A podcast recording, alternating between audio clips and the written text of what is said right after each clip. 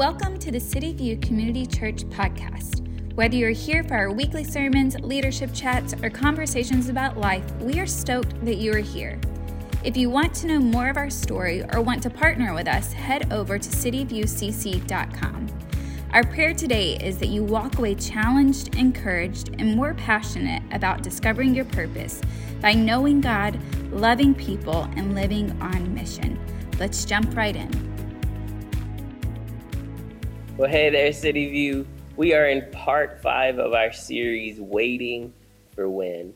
We've been looking at the life of King David and navigating those waiting seasons when we're waiting for when God is going to open the door and we'll be able to step into this future we've been dreaming about.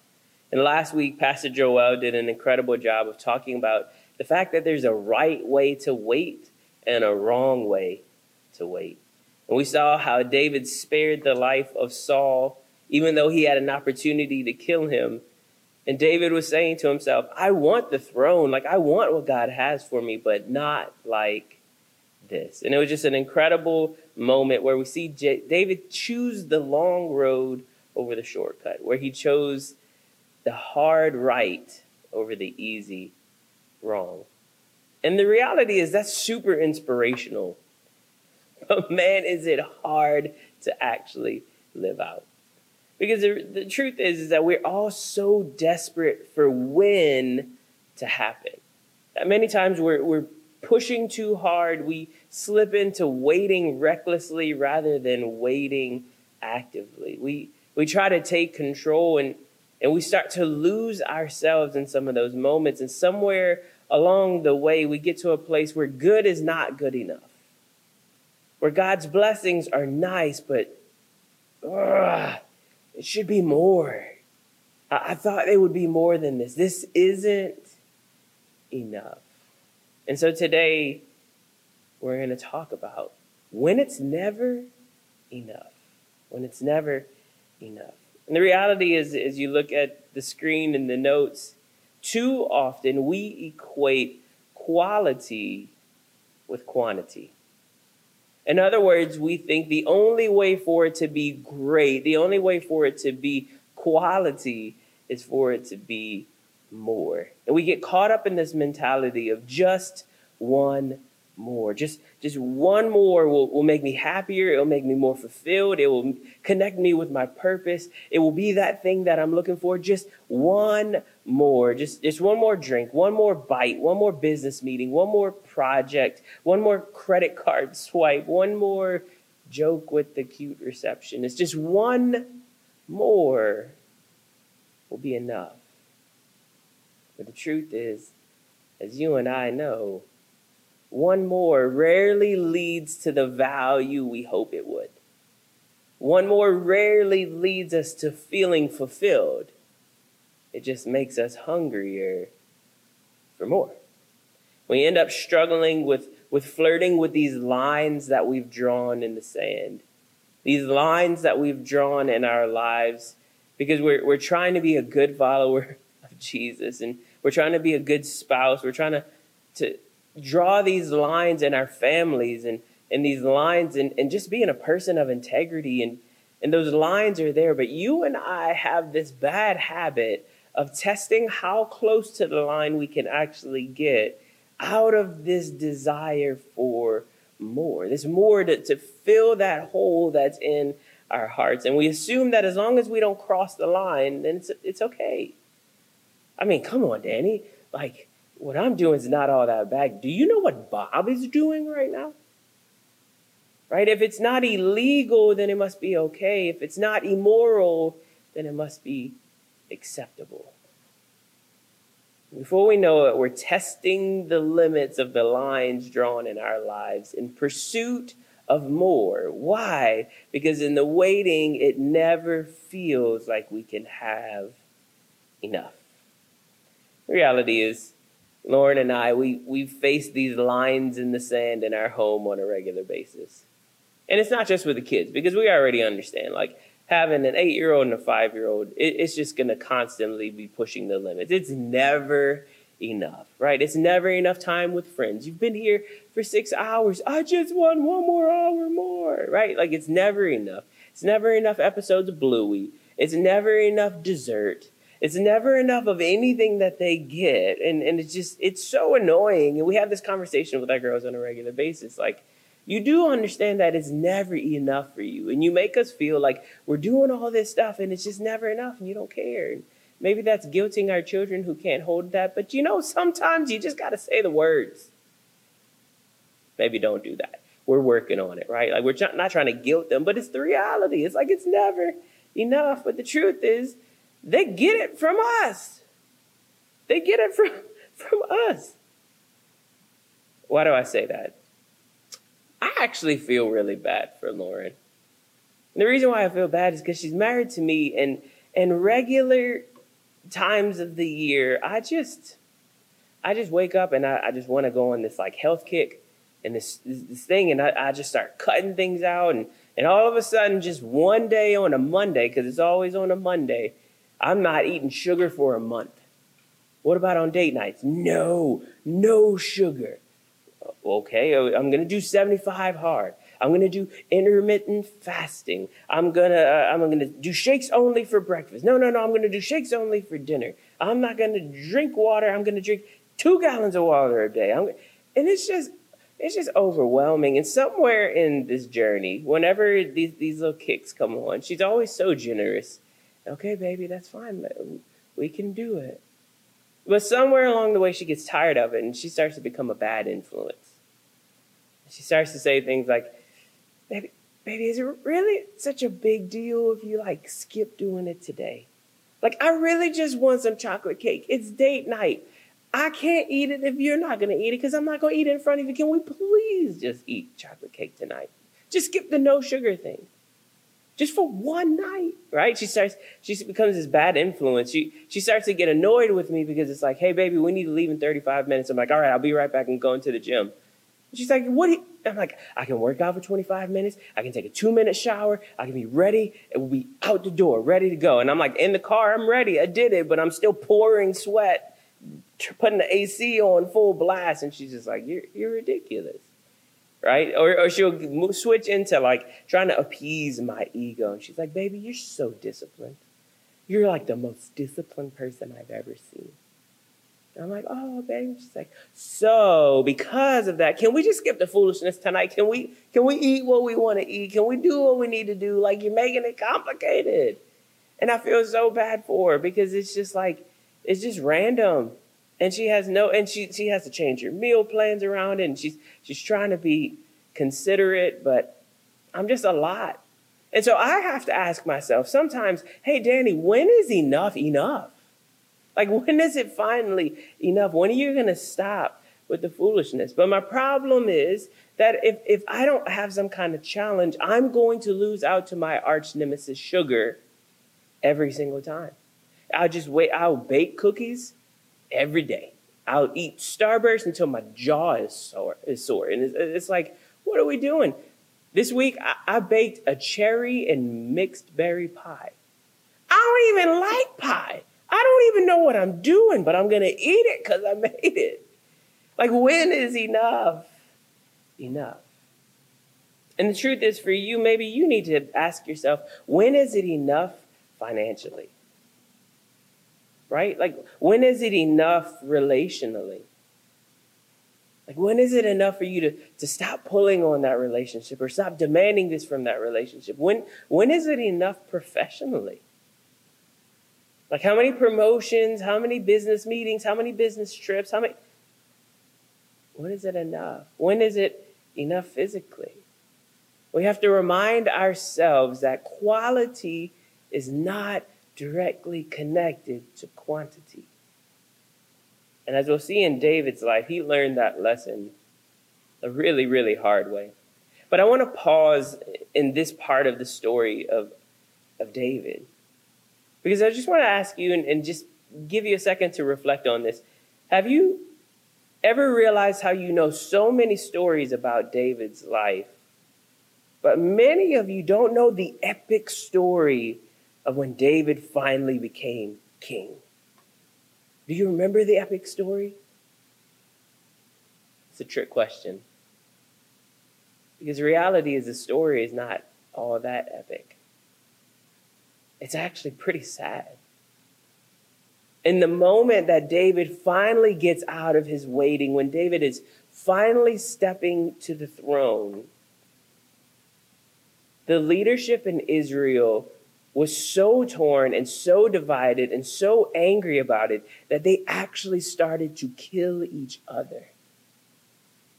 So, how do we go from David, the great and mighty warrior of Israel, David, the one that Saul is jealous of because the people love him so much? How do we go to that, from that, to I would rather kill my own blood than allow David to be my king?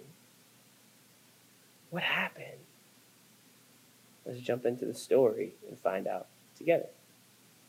In 1 Samuel 26, Saul is back at it again. This is after the story where, where David spared his life. And, and in, in chapter 26, we see Saul has gone back on his promises. He's still trying to kill David. And David yet again has an opportunity to spare his life, and he does it. And the next morning, he wakes up and he, he goes to the other side of the valley and he goes, Yo, Saul, will you chill out? This is the second time that I could have killed you in the night and I didn't kill you. Would you please just stop?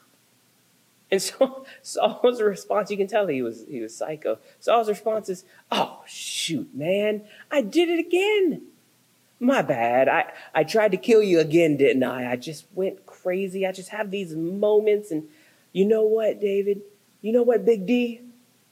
You're going to do amazing things. God's going to use you. David's like, leave me alone. Just like, go away. And so David, out of fear, after all this time, after all this running, after after it feels like he's going backwards away from what God has called him to do, David finally gets to that point of weakness where he allows fear to overtake him. And he says this in 1 Samuel 27 1. And David thought to himself, this is David un- unveiling what was going on in his heart. One of these days I will be destroyed by the hand of Saul. The best thing that I can do is to escape to the land of the Philistines. Then Saul will give up searching for me anywhere in Israel, and I will slip out of his hands. So David and the 600 men with him left and went over to Achish, son of Maoch, king of Gath. Fear leads David to the land of Israel's sworn enemy. The same enemy that David defeated, the same enemy whose champion he killed, Goliath, the same people who were mocking God. David says, You know what I'm going to do? I, I'm, I'm so tired of running. I'm so afraid of what Saul is going to do. I'm just going to go spend time with the enemy because I'd rather be with them than here running for my life in Israel. And the truth is, David crosses the line out of fear of the what ifs. What if Saul finally catches up? What if it's me laying in that cave and Saul doesn't have a heart of integrity and he, he finally takes his revenge? What if everything can go? And, this is where so many of us live. Our lives are consumed with the what ifs. And we let the fear of what if take control in our lives and we begin to do things that we would not normally do. All of a sudden, we're so wrapped up in our what ifs that we start to project our fears onto other people. We start to try to make them feel the fear that we feel. We start to, to, to approach everything with expecting the absolute worst. And that critical spirit, that cynicism takes root in our lives that we talked about a couple weeks ago. This fear overwhelms us. And then we end up starting to put pain and loss into a situation that doesn't even have it yet.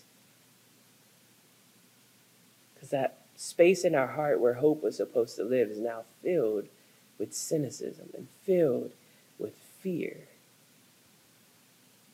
And so, even though there's no sign that things are going to go terrible, we expect it to happen. And out of protection of ourselves, we allow fear to grip us and hold us. But we have to understand that when we're led by fear, we assume the worst rather than believing the best. We assume the absolute worst when fear has a root in our hearts. The tough part is that David begins not only to live with the Philistines, but he begins to fight for them. And David, as he starts to go to war again, like he did with Israel, guess what? He's still pretty good. And he starts winning victory after victory and, and becomes the bodyguard of one of the kings of the Philistines.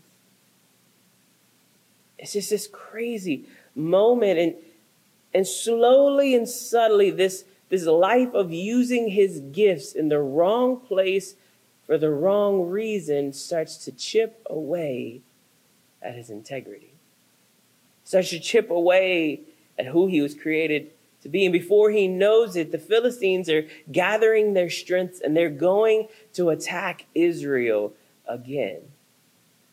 And while he may not have been the one who is going to war with Israel, the Philistines were being blessed because of what David brought to the table his giftings, his talents.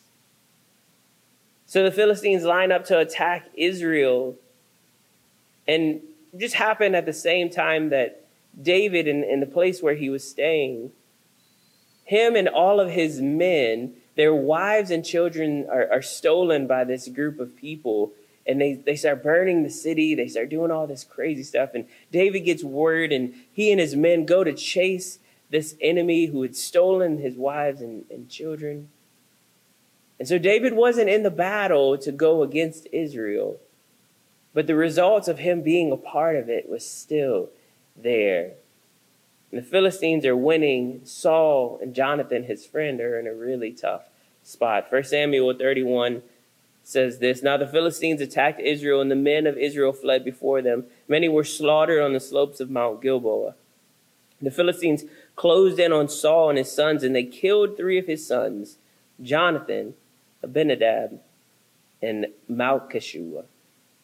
The fighting grew very fierce around Saul, and the Philistine archers caught up with him and wounded him severely.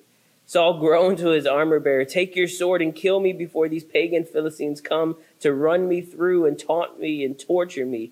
But his armor bearer was afraid and would not do it. So Saul took his own sword and fell on it. When his armor bearers realized that Saul was dead, he fell on his own sword and died beside the king.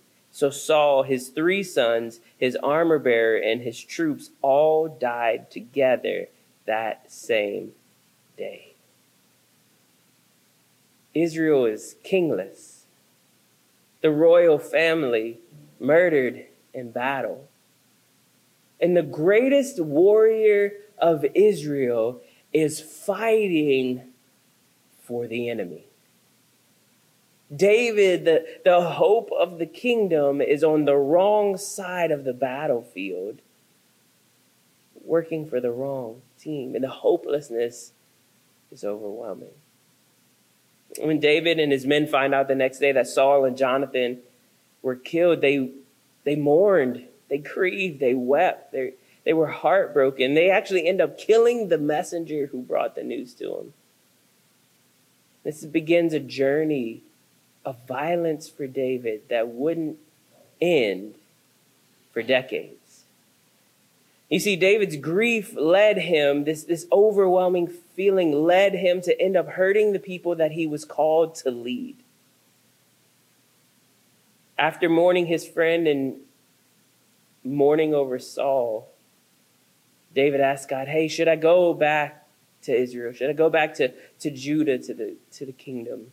God says, yes. So he goes back, but not everyone is happy. And, and the interim king goes to war with David, and David, being the boss that he is, he defeats him easily.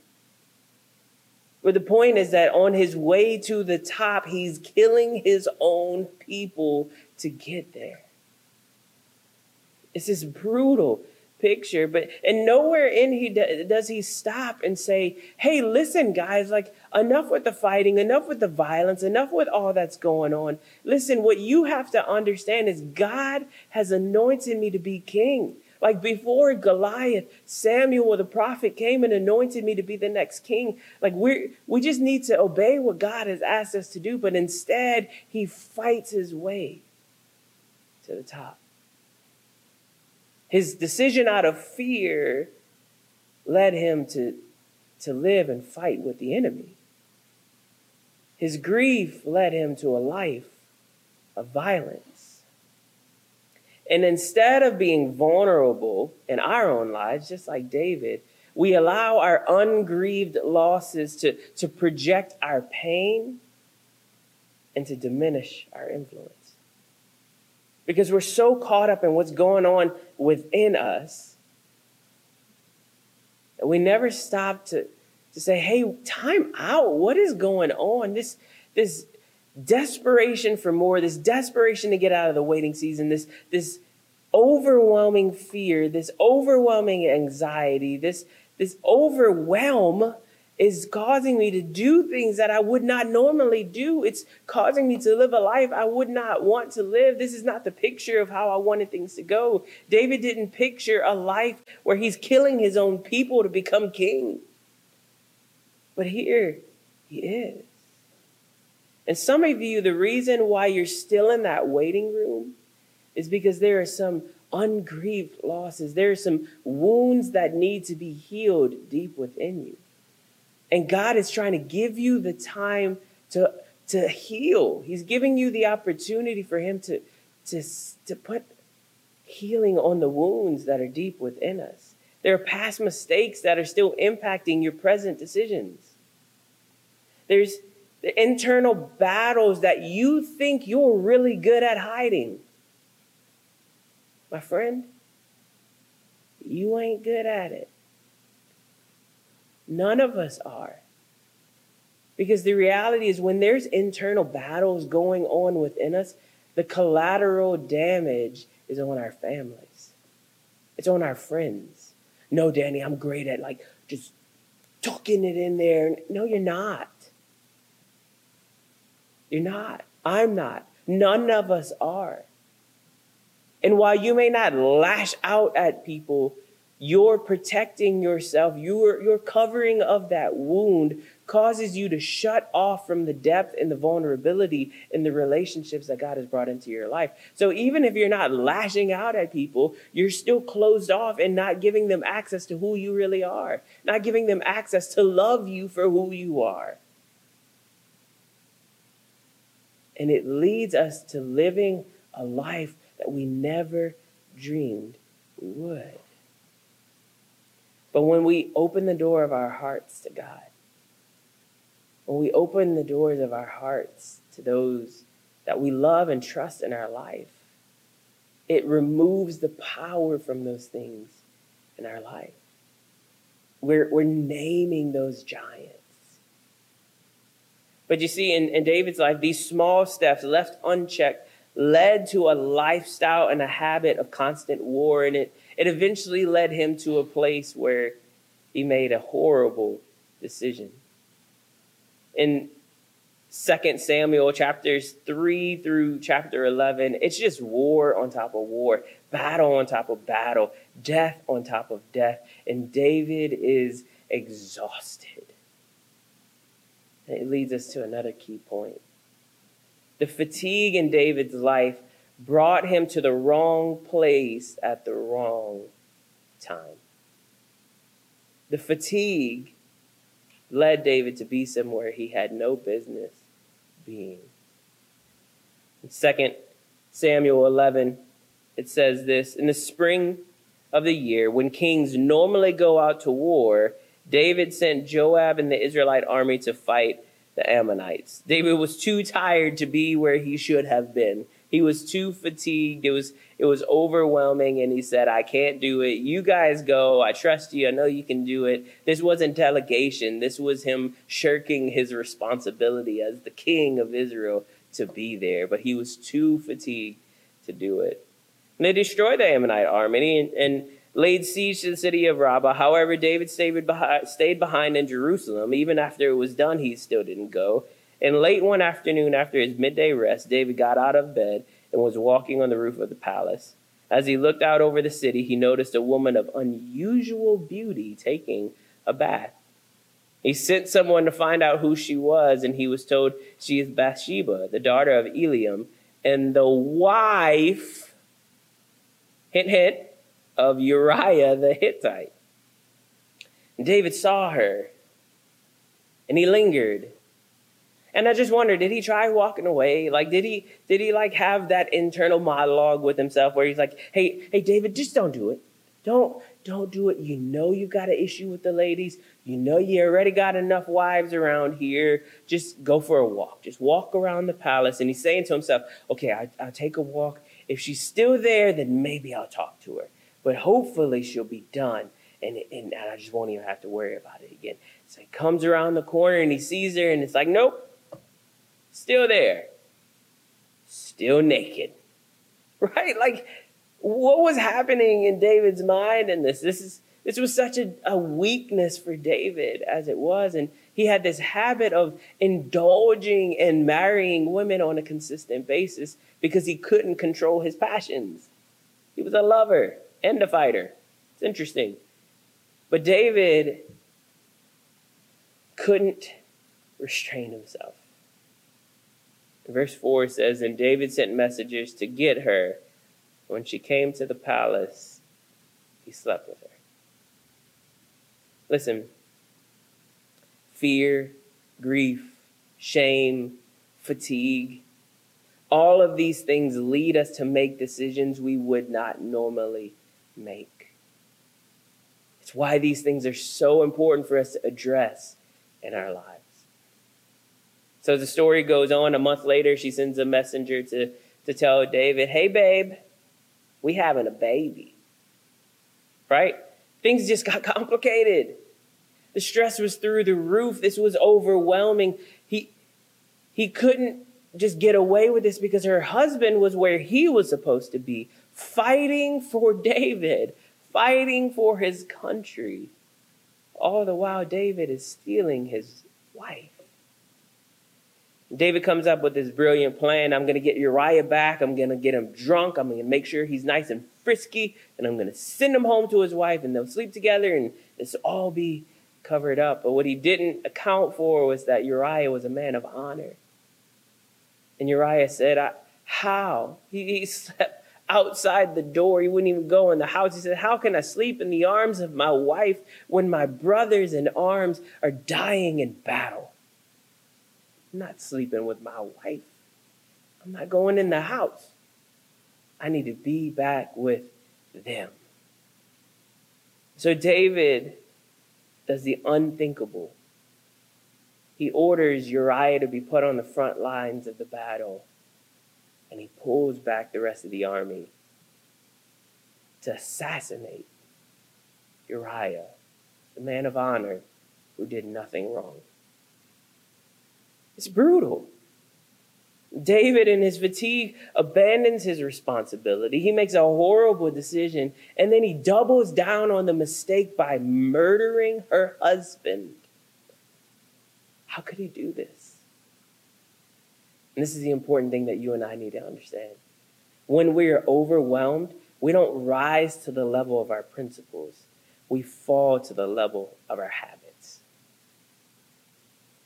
Listen, you and I have the greatest intentions in the world. You and I have all the great things within us. We want to be the best spouse. We want to be a present and a loving parent. We want to be a trustworthy friend. We want to be a, a passionate follower of Jesus. We want to be an honest employee. We want to be a leader worth following. But when we allow fatigue and grief and fear and anxiety and shame and guilt to overwhelm us, we're unable to operate to the level of our principles.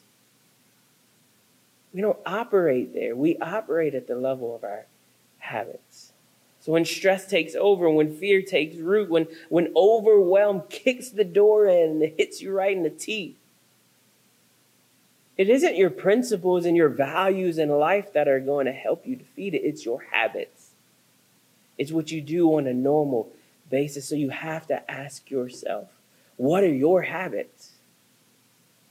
You see, in this season, David's habits, it was violence. So he was violent to solve his issues. What are your habits? And the reality is, is if God has no voice in your life right now, when the storm comes, you're not going to recognize his voice. If the Holy Spirit has no, it's just an afterthought in your relationships, then it's unlikely that you're going to show the gifts of the Spirit of love, joy, peace, patience, self control. Those things aren't going to happen. What you're going to show is self reliance and, and selfishness. You see, David had run from the truth for so long, and God was, he was done with it. He was bringing what was done in the dark into the light. And Nathan, the prophet of God now, after Samuel had passed away, Nathan confronts David, but he does it in a really interesting way. In 2 Samuel 12, starting in verse 1. So the Lord sent Nathan, the prophet, to tell David his story. There were two men in a certain town. One was rich, one was poor. The rich man owned a great many sheep and cattle. The poor man owned nothing but one little lamb he had bought. And he raised that little lamb, and it grew up with his children. It ate from the man's own plate and drank from his cup. He cuddled it in his arms like a baby daughter. And one day a guest arrived at the home of the rich man but instead of killing an animal from his own flock, his many flock, he took the poor man's lamb and killed it and prepared it for his guest. David was furious. As surely as the Lord lives, he vowed, any man who would do such a thing deserves to die. He must repay four lambs to the poor man for the one he stole, and having no pity. Then David, then Nathan said to David, "You are that man." The Lord, the God of Israel, says, I anointed you to be king of Israel. I saved you from the power of Saul. I gave you your master's house and his wives and the kingdoms of Israel and Judah. And if that had not been enough, I would have given you much, much more. Why then have you despised the word of the Lord and done this horrible deed? You see, it's easy for us to get judgmental of others. We let ourselves off the hook all the time. David got fired up about this story. How dare he take the one little lamb, this poor man? Nathan goes, Bro, that's you. You have all these wives. You have anything you could ever imagine. Uriah had one wife, and you took her, and then you killed him for it, for something he didn't do. God was, God was saying to David the same thing he's saying to us. Have I not given you enough? Have I, have I not given you enough? What, what more could you ask me for? I think the challenging question for all of us today is this When will you allow God to be enough? Listen, when will you allow God to be enough for you in the waiting? When will you allow God to be enough for you to the point that you trust his plan even when he changes your direction? When, when will it be enough for us to let go of control and allow God to be the leader of our lives? When will it be enough? You see, David and Bathsheba, they paid a heavy price. Their sin cost them the life of Uriah, and it ended up costing them the life of the child that she was pregnant with at the time. But the beauty of God is that He never leaves us where we are, He always provides a way out. And something beautiful happens after the death of the child. 2 Samuel 12 and verse 24 says, Then David comforted Bathsheba, his wife, and he slept with her. Apparently, they just just what he does in his grief. She became pregnant and gave birth to a son, and David named him Solomon. And the Lord loved the child. Solomon, the future king, the wisest man on earth, the man who ends up building the temple in Israel. Blessings can be found even in spite of our mistakes. And that's what I need you to understand as we wrap up today. Even in the wake of our greatest failure, God redeems our story. Even in the wake of our greatest, most difficult seasons and decisions and mistakes and failures and bad habits and things we wish we could get rid of. In spite of all that, God is the Redeemer of our story. Listen, only humility can get you out of what pride got you in.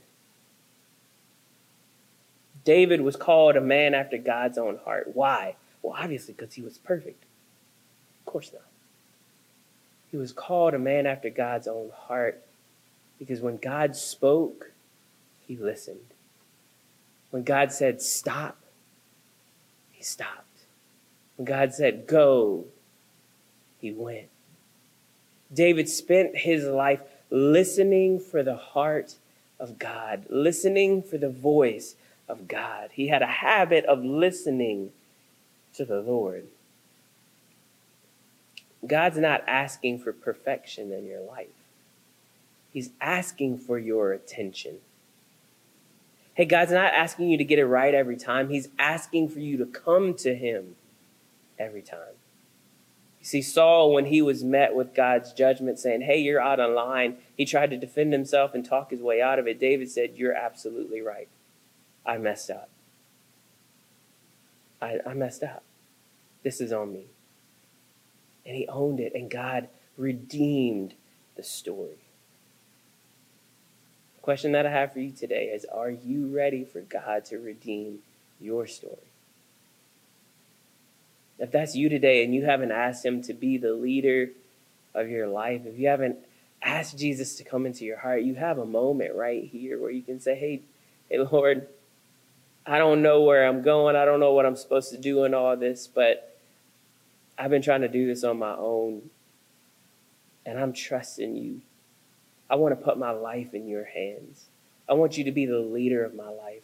I believe that Jesus is the Son of God. I believe that He came and He died on a cross for me, that He rose from the grave, that there's a purpose and a meaning for my life, and it's connected to you. It's those simple words, that simple belief, that connection to Him that allows you to restart your life, to rewrite your story with Him as the leader. For those of you who have made that decision, it's an opportunity for us to check ourselves and say, hey, when is God going to be enough? Like, what more does He have to do to earn our trust, to earn our faithfulness, to earn our love?